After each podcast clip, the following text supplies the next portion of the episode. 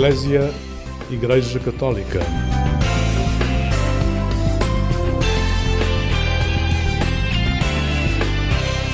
Olá, muito bom dia, bom dia com alegria.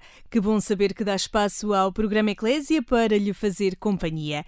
Já sabe, cada manhã de sábado aqui na Antena 1. Viver é o verbo que hoje nos vai levar nos próximos minutos. Viver a vida na alegria e na dor de cada dia. É um verso que me lembro bem, cantado numa música que recordo nas celebrações de jovens. E vai ser de jovens que hoje falamos.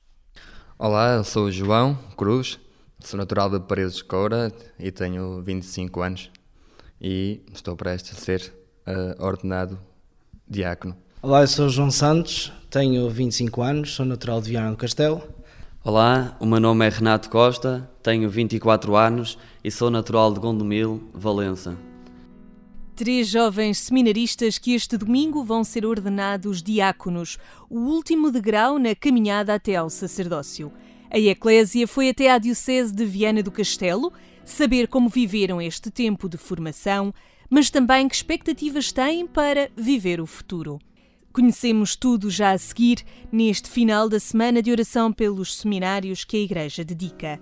Agora, escolhi música para iniciar o tempo na nossa companhia. Fique com Sara Tavares no tema Eu Sei.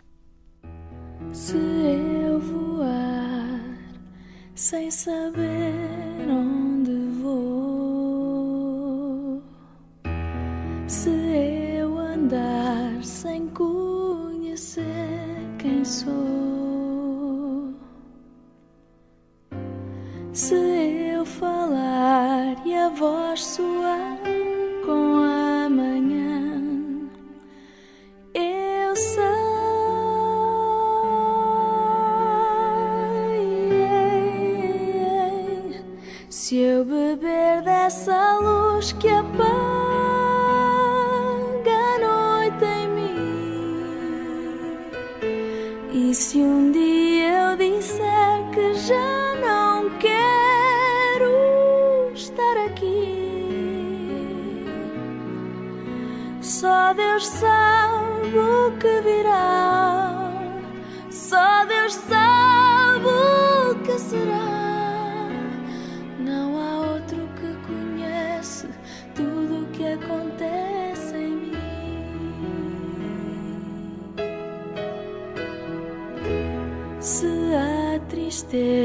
é mais profunda que dor, se este dia já não tem sabor. E no pensar que tudo isto já pensei, eu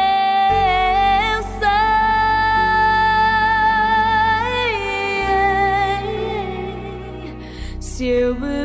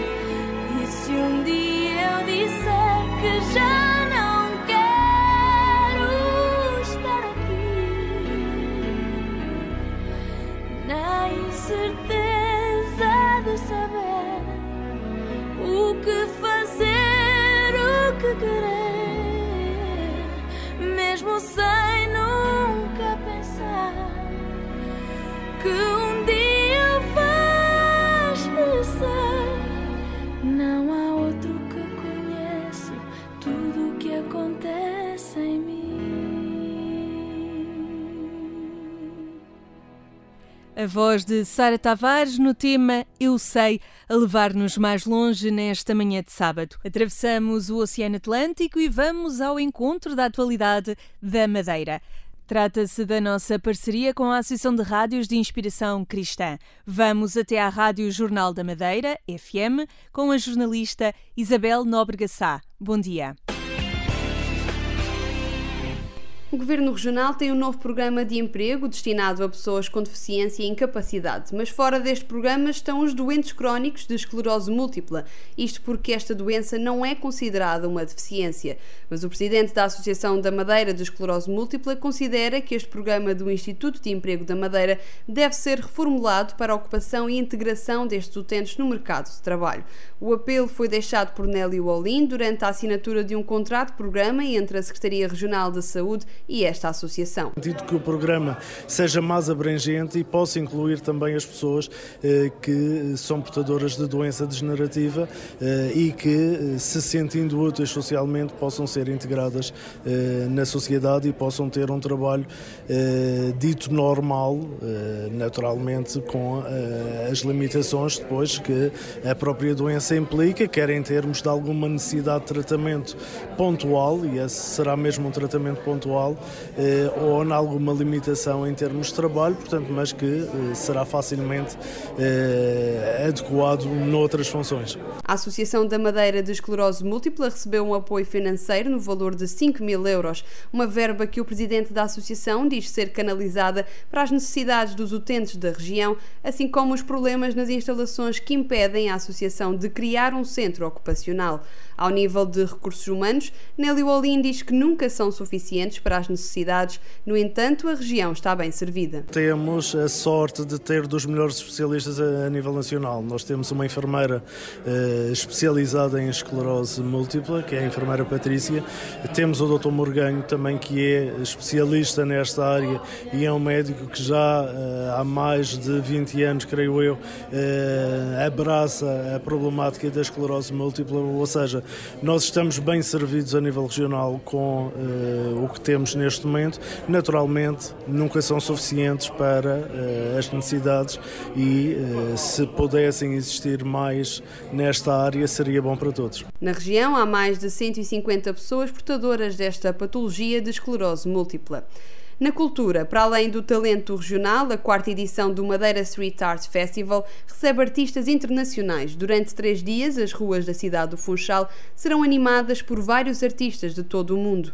Do Chile vem Gerard Castro, que começou a fazer espetáculos de rua há 18 anos, mas a personagem que o traz à Madeira surgiu há 12 anos. Carcocha é o chamado Arlequim dos tempos modernos. Eu penso meu meu personagem é Carcocha mas se você tem que definir com um, com um caráter, eu penso que sou um arlequim, o mais é, parecido como para para descrever a forma do, do personagem é um, arlequim eu falo que é um arlequim contemporâneo, um arlequim moderno. Quanto à sua performance, a personagem tenta modificar a realidade, tornando-a num mundo mais parecido ao circo.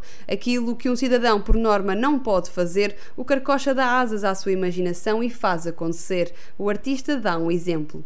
Um exemplo que vou, estou na, na rua, vem um carro, eu paro o carro, pego o, o condutor, o motorista, o motorista dá o carro, eu é, conduzco o carro e o, o, motorista normalmente sempre também brinca comigo e se dá um, uma relação fora de, do, do cotidiano, né? É mais anormal que, que passe isso e isso a gente gosta disso que penso que é meu espetáculo também humaniza a gente este é um tipo de espetáculo feito 90% pelo público e à base de improvisação. É um jogo com respeito, com, também com, com um pouco de inteligência, que, que não vou fazer um, um jeito que, que vá ofender ou vá a ficar mal a pessoa que, que joga comigo. Penso que isso é, é como a sinergia do, do espetáculo do personagem e que a gente também participa com um espetáculo. Gerardo Castro já visitou mais de 50 países com a sua personagem Carcocha. Este ano e pela primeira vez na região é o cabeça de cartaz de mais uma edição do Madeira Street Art Festival. bom dia. Está na companhia do programa Eclésia. A viver a semana de oração pelos seminários com o tema Não te envergonhas de dar testemunho de Cristo, fomos até à Diocese de Viana do Castelo para desafiar três seminaristas, precisamente, a dar o seu testemunho. Vamos conhecê-los. Começamos pela infância do João Cruz. A ideia, esta ideia de, tal, muito imatura de, de, de, de querer ser padre, começou muito, muito novo. Tinha os meus brinquedos como qualquer criança e disse à minha mãe que quando fosse mais velho, estou indeciso entre duas profissões e, e disse que era o carpinteiro ou o padre, que tinha tudo a ver. E minha mãe, pronto, ouviu aquilo, nunca acreditou. Uh, o carpinteiro era mais pelos brinquedos que tinha. E pá, não sei onde é que aquela ideia foi surgir. Nunca procurei ir de imediato para o seminário de, enquanto, enquanto era novo. Então fiz todo o percurso, até o 12 ano, em Paris Escora, todo um percurso lá. Ao final de, de, desse, do 12 Uh, não entrei logo para o seminário, fiquei, fiquei um ano sabático. Uh, trabalhei também.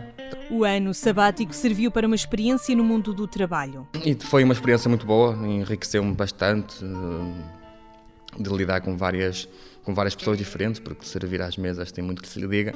Lida-se com muita gente, feitios diferentes, tem que se engolir muita coisa e no, no futuro, como padre também, lidamos com personalidades completamente distintas e foi muito, muito bom, foi muito bom. Uh, aprender a lidar com dinheiros, a lidar com responsabilidade num balcão. Uh, foi, foi muito enriquecedor e ao final desse, desse ano eu disse, não, não vale a pena fugir mais. Depois da conversa com o seu pároco, João Cruz ingressou no seminário em 2016.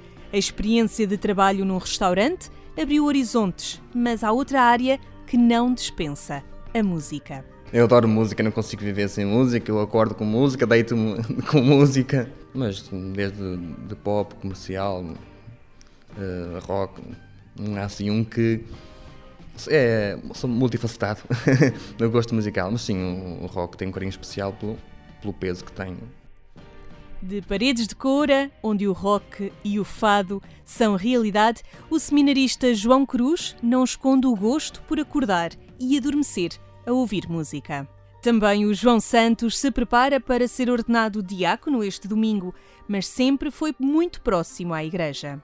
Desde cedo andei sempre de volta da, da igreja, de colaborar, de, de, procurar ser o mais ativo possível. E uma das coisas que me cativava, no fundo, era na Páscoa, por exemplo, ver alguns colegas meus que eram acólitos irem acompanhar o seu padre e gostava muito de, de, de ver e, e, um dia pensei, por que não?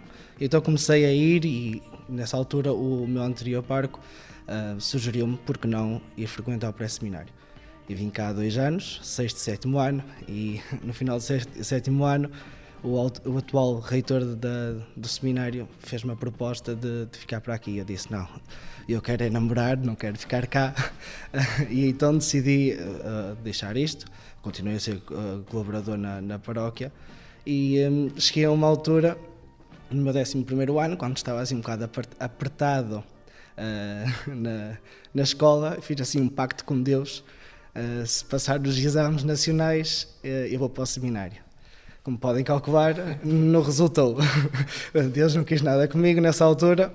O pacto não resultou e o jovem afastou-se da igreja e namorou. Então pronto, eu andava a namorar, andava com estas questões. de manhã namorava, à tarde ia à Eucaristia, andava sempre com esta, com esta balança, até que cheguei a, a, um, a um ponto que tive que decidir e, e depois decidi vir, vir experimentar.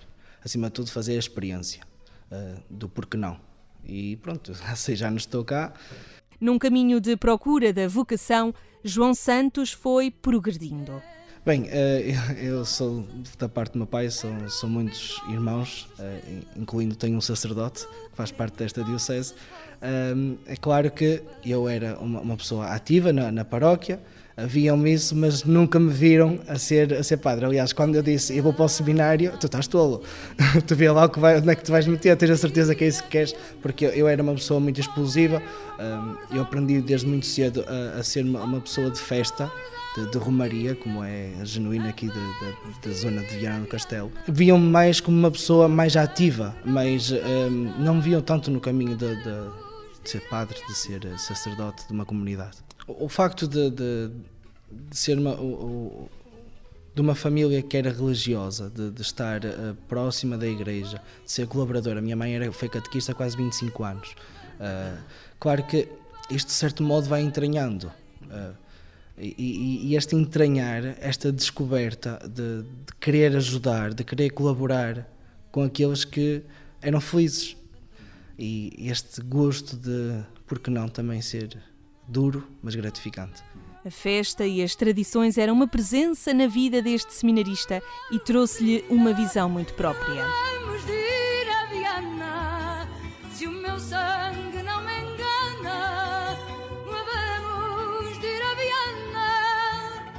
Uma das coisas que, que, o seminário eh, que nós fazemos a formação em Braga nos tentou incutir é esta ir e procurar onde vamos algo cultural que nos ajude a entender algumas coisas que nós não conhecemos, mas que fazem parte da nossa história, que nós somos herdeiros. Deixamos o testemunho do João Santos para conhecer o jovem Renato Costa, natural de Valença. Conta aqui no programa Eclésia como as insónias da mãe influenciaram a sua vocação.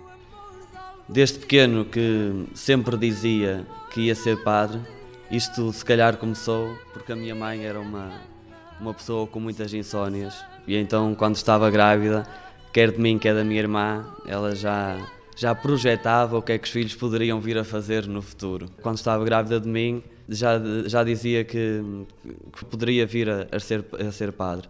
E então, desde pequeno, que fui confrontado com esta realidade. No quinto ano de escolaridade, pediu ao seu pároco para entrar no seminário, fez todo o percurso de formação e este domingo vai ser ordenado diácono.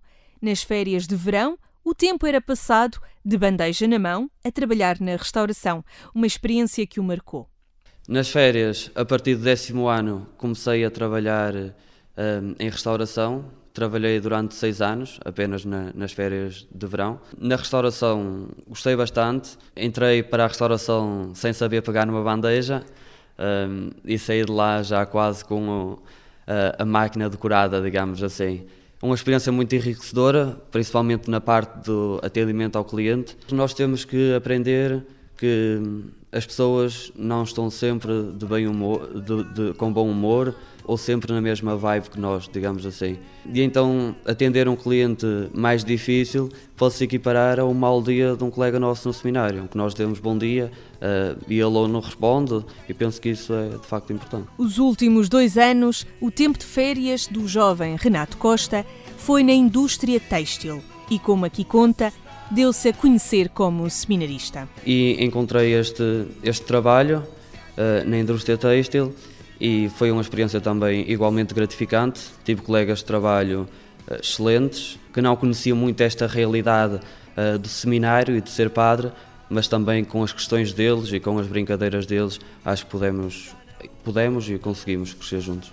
Áreas da restauração ou da indústria têxtil não mudaram o objetivo de Renato Costa, que continuou firme na sua vocação, tendo novas experiências e enriquecimento pessoal, competências a serem valorizadas na futura vida de sacerdote.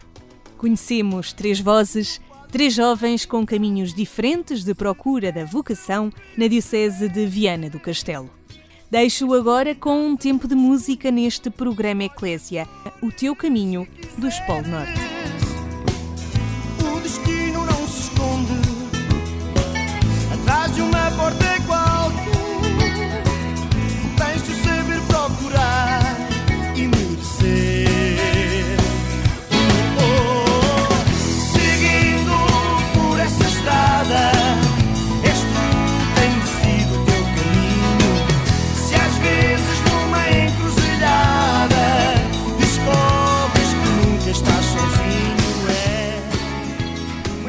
Dia, está na companhia do programa Eclésia e que lhe trouxe o grupo Pol Norte no tema O Teu Caminho, bem alinhado à temática dos últimos minutos.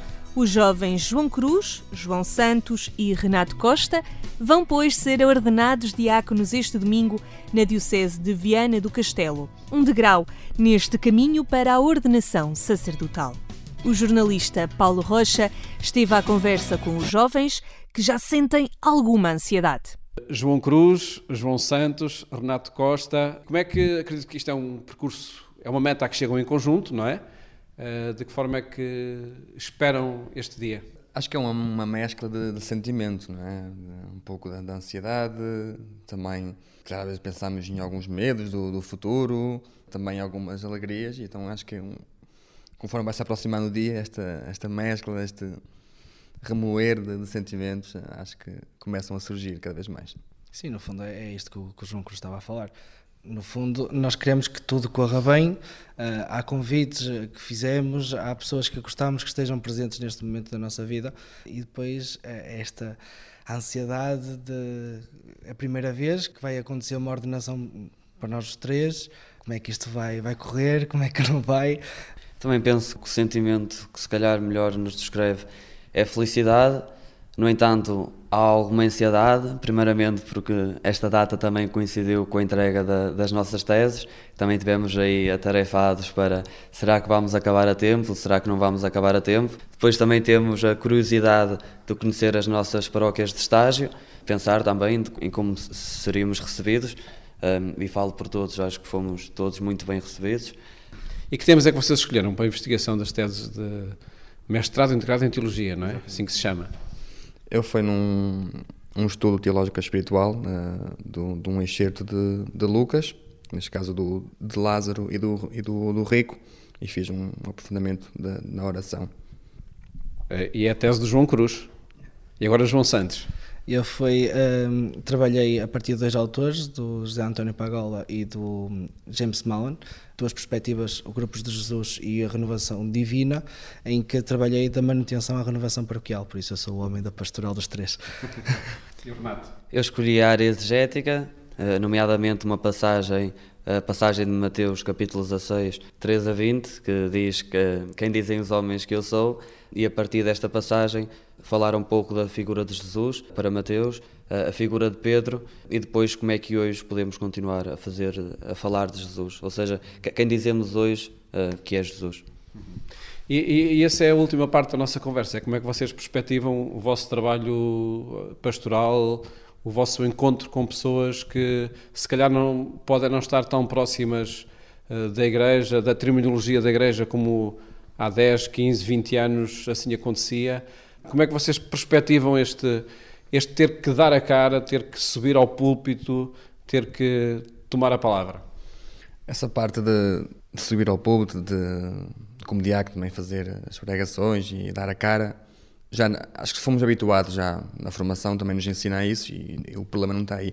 Agora eu espero neste neste ano de formação mais pastoral, mais prático, espero ser bastante uh, surpreendido, porque vamos estar em, em, comunidades, mais do que uma, acompanhados com um sacerdote, vamos apanhar muitas realidades diferentes, problemas que surgem e, e espero neste período de formação ser surpreendido, porque é para isso, eu acho que é o período ideal para isso. No meu caso, um, bem, esta parte da, da, pastoral tem, tem sido um pouco surpreendente por eh, decisão da equipa formadora e do, do seu bispo Dom João, eh, eu estou a estagiar em sete paróquias, com dois sacerdotes, barcos insólido. Há tudo lá. E esta novidade de, de haver tudo, de querer chegar a todos, deixa curiosidade, deixa receios, mas também deixa grandes expectativas de, de, do futuro, daquilo que nós vamos abraçar no futuro. Vai, vai obrigar em alguma gestão pessoal também do tempo e dos recursos disponíveis, não é? Isso em qualquer lado levará, não é? São paróquias rurais ou urbanas? Há tudo, há tudo. Desde uh, paróquias com 4 mil habitantes até uh, paróquias com 200, 300 habitantes. Uh, temos, temos, não, tem realidades totalmente diferentes, onde se calhar esperávamos mais, se calhar é onde nos dão menos, e se calhar onde é que nós temos expectativas mais baixas, é onde é que nós podemos ganhar terreno de evangelização. Renato, expectativa para este trabalho como líder na Igreja Católica? espero essencialmente durante este ano escutar as pessoas, aprender com elas, um, saber quais são os seus maiores desafios uh, e as suas maiores dificuldades e pouco a pouco ir tentar também eu respondendo a isso.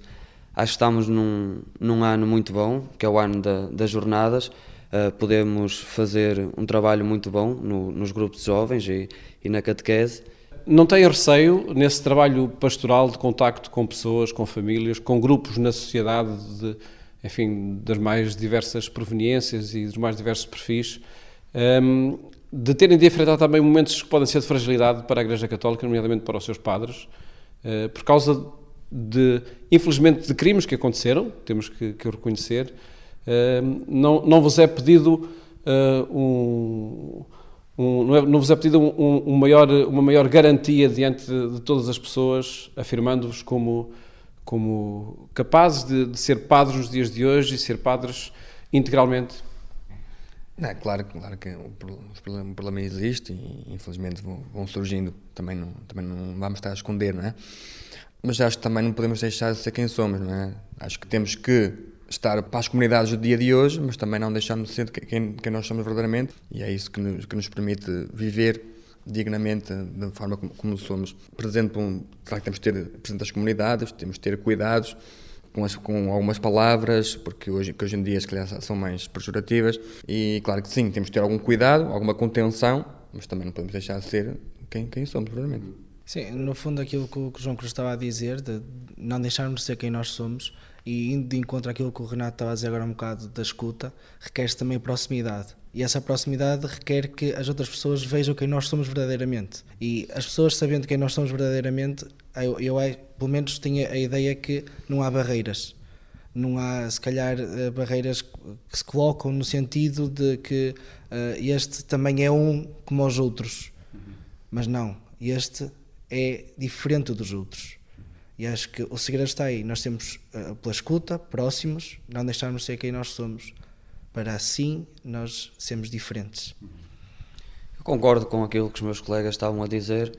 No fundo, é ir ao encontro das pessoas sem máscaras, um, eh, para que nos conheçam verdadeiramente, uh, e a partir dessa relação de confiança, depois podermos caminhar juntos. Não deixar de ser quem são é um propósito que une estes três jovens da Diocese de Viana do Castelo, que este domingo vão ser ordenados diáconos. João Cruz, João Santos e Renato Costa estiveram à conversa com o jornalista Paulo Rocha. Como habitual neste programa Eclésia, seguimos para olhar a liturgia deste domingo. Ficamos agora com o comentário do Padre Manuel Barbosa, sacerdote deoniano. A questão central do Evangelho deste 12 domingo do tempo comum gira à volta da ressurreição. Percebendo que a perspectiva de Jesus estava próxima da dos fariseus, alguns saduceus apresentaram uma hipótese académica, com o objetivo de ridicularizar a crença na ressurreição. Uma mulher casou sucessivamente com sete irmãos, cumprindo a lei de Levirato. Segundo esta lei, o irmão de um defunto que morria sem filhos devia casar com a viúva, a fim de dar descendência ao falecido e impedir que os bens da família fossem parar a mãos estranhas. E perguntam a Jesus: Quando ressuscitarem, a viúva será a mulher de qual dos irmãos? Com esta história caricata, os saduceus que não acreditam na ressurreição querem ridicularizar Jesus e a crença na ressurreição. Claro que a ideia da ressurreição não é evidente para todos. Já os gregos encontrados por São Paulo não acreditavam nisso. E hoje há cristãos, alguns mesmo praticantes, que aderem à teoria da reencarnação, que não tem nada a ver com a ressurreição. Não faltam testemunhos de pessoas que dizem ter recordações de uma vida anterior. Afinal, os saduceus não seriam tão estranhos entre nós hoje. Contudo, a ressurreição é uma realidade de mistério acolhido na fé. Quando Jesus ressuscitado apareceu aos seus discípulos, teve que usar muita pedagogia para os convencer de que era verdadeiramente Ele.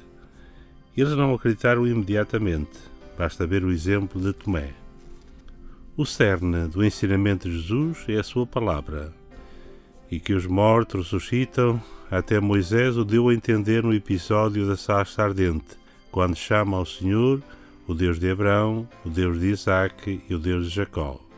Não é um Deus de mortos, mas de vivos, porque para ele todos estão vivos.